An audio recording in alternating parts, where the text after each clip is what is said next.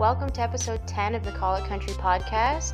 Uh, this episode, I'm going to take you through really what Americana as a genre is, because I know I've mentioned it a couple other episodes. Um, this artist is Americana versus that artist is country. Um, um, Americana's kind of um, changed in definition from what it used to be to what it is now. So I'll kind of go through that and then some maybe recommendations from uh, for Americana artists. And so let's get into it.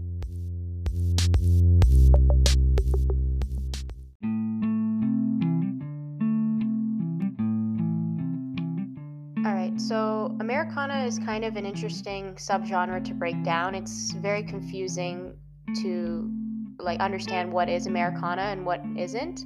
Americana kind of acts like a catch-all for everything that doesn't fall into mainstream country radio. But what Americana used to represent was roots music, which was essentially um, hard, like hardcore American Southern music that didn't necessarily have a, a, a Southern accent or twang to it and no fiddle and steel guitar.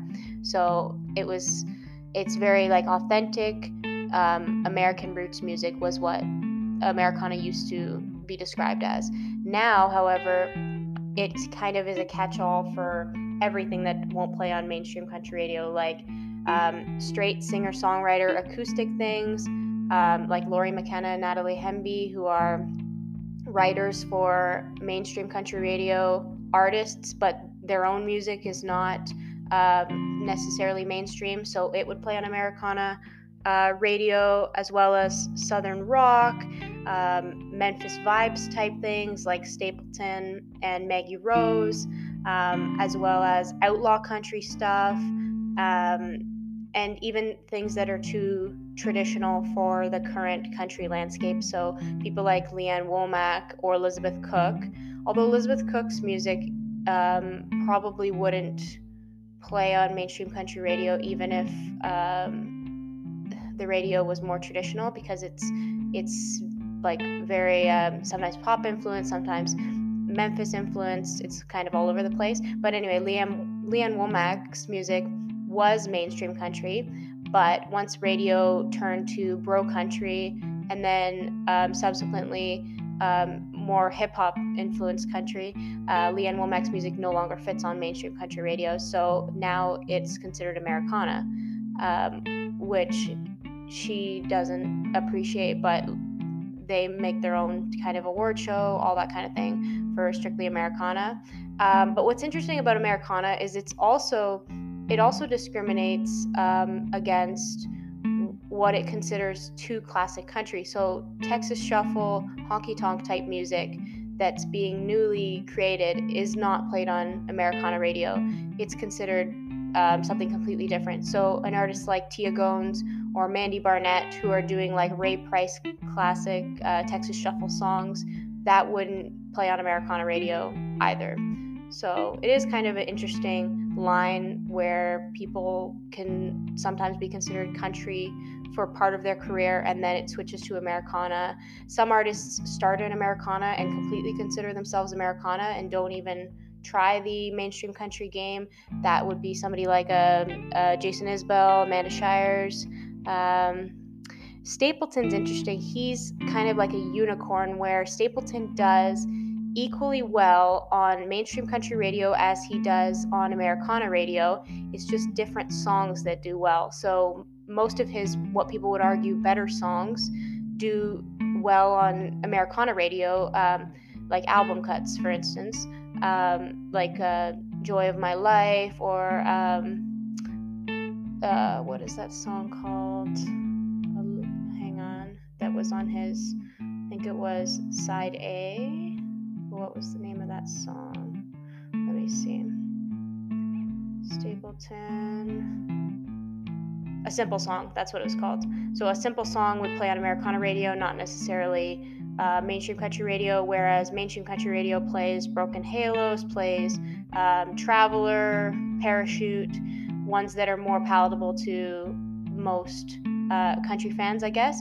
And that's because he was able to obtain the mainstream success by doing the Justin Timberlake performance on the Grammys. Um, like he, performed with Justin Timberlake, um, and then also with his success from from the Bobby Bones show, that was able to gain him that mainstream audience.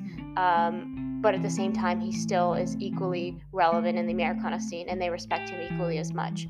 Some people in Americana I would say look down upon mainstream country radio. Some of it it's because they're bitter that they can't get on mainstream country radio or they don't like the direction that that's going. And some also think that the music on mainstream country radio is less authentic um, or quality than the Americana music is.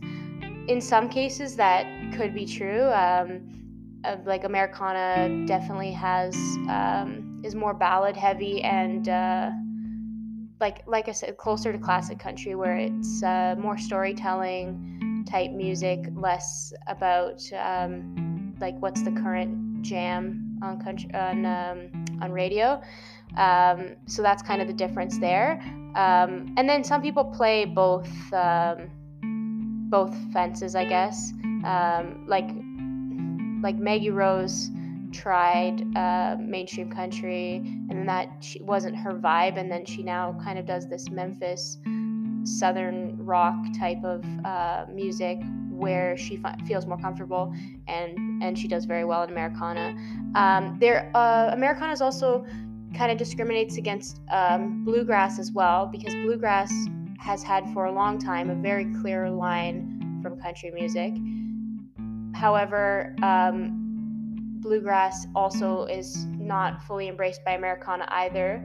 Um, it's also considered its own thing. So there's IBMA awards completely separate from Americana, but you could have like a Rhonda Vincent song that is um, commercial enough to do well on Americana radio. So again, it's kind of interesting how these things uh, flip back and forth. So yeah.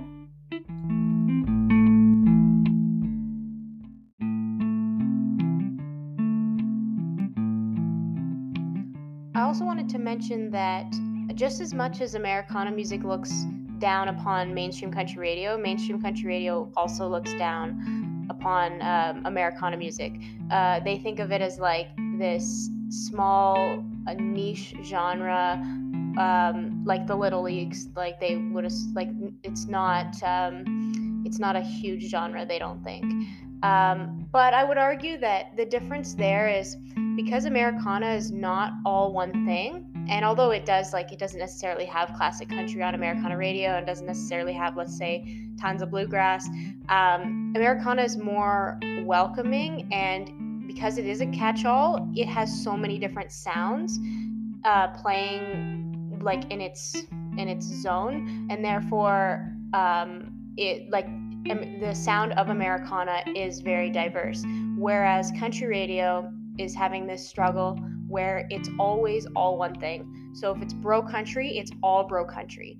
And then the female acts that um, like will adopt that sound as well. Or when it's hip hop country sound, it's all hip hop country sound. The it's almost like the like the chart doesn't have room to have like um, a Jon Pardi do just as well as like a Sam Hunt. It's too like it's too different. So you could have them competing on the same chart, but it's it's all one thing for a long stretch of time. Whereas Americana has this constant flip flop of what what is doing well because it is so many different things. Um, and for that reason, I've recently got really into Americana, um, especially as I've been following careers like Lee Ann Womack's career and Elizabeth Cook, who are artists that I liked before um, and saw them in different things when they were considered more country and then i've like followed their music to now. And now that they're considered americana and you look at their their peers in that genre and jason isbell amanda shires uh, sarah jarosz brent cobb people like that are very very good artists putting out great great music and like full albums that like you like every song on the album. So i wanted to do kind of like um, top five um, recommendations for Americana if you're looking to get into it. So, first, I would say um, would be to check out Maggie Rose. So, Maggie Rose has an album called Change the Whole Thing uh, that came out in 2018. A lot of good songs on there. Um, for number four, I would say Brent Cobb has his album Keep 'em on They Toes, which I've mentioned in an earlier podcast. I like pretty much every song on that album. That came out in 2020, so that's a great record to check out as well. Um, as well, anything Jason Isbell, that would be number three. Anything Jason Isbell is, is great, especially the song um, If We Were Vampires. Um, that's like that's a song that I've sent to some of my friends who are not even country fans or, or even like roots music fans, and they really um, like that song. Um, as well, I'd recommend, um, like I have before, Elizabeth Cook, um, Aftermath. That's a great record. Um, and lastly, I would say uh, Lee Ann Womack, uh, The Lonely, The Lonesome, and The Gone is a fantastic record. Um, songs like Wicked and the song The Lonely, The Lonesome, and The Gone, Rainy Day Song. Um, Rainy Day Song's written by Brent Cobb, actually, and he had it on an earlier album. And if you listen to their two renditions of that song, they're completely different, but both like fantastic. Um, also, just a couple honorable mentions. Uh, Brandy Clark is a good artist to check out as well. Um, even the Highwomen, which some of the Highwomen stuff plays on mainstream country radio, but generally it's considered Americana. Uh, Amanda Shires, like I said before, Tyler Childers, it's another one. Um, yeah, I think that's all I want to recommend.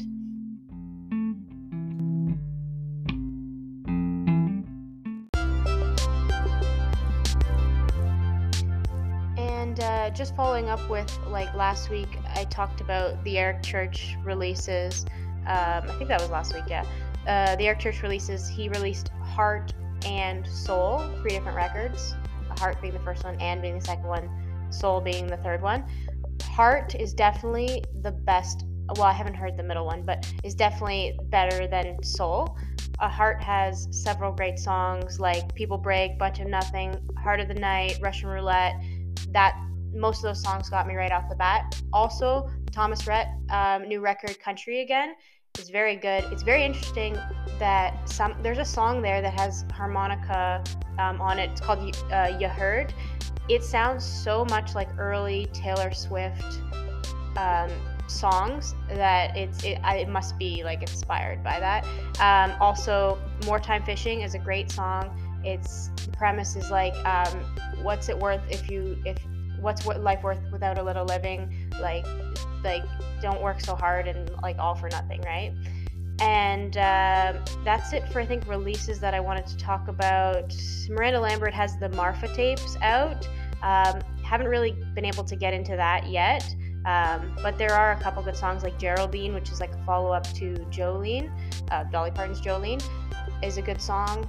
And yeah, so that's all for kind of new music I wanted to talk about. Um, thanks for listening to episode 10. If you could follow me on Instagram at call underscore it underscore country, but especially follow me on Twitter, call it country one. I'll be posting some more com- content up there um, very soon, but uh, especially the Instagram, I post a lot. But um, yeah, so both of those outlets kind of put more real time opinions about the new music coming out, new music news type of um, things like that. Thanks so much.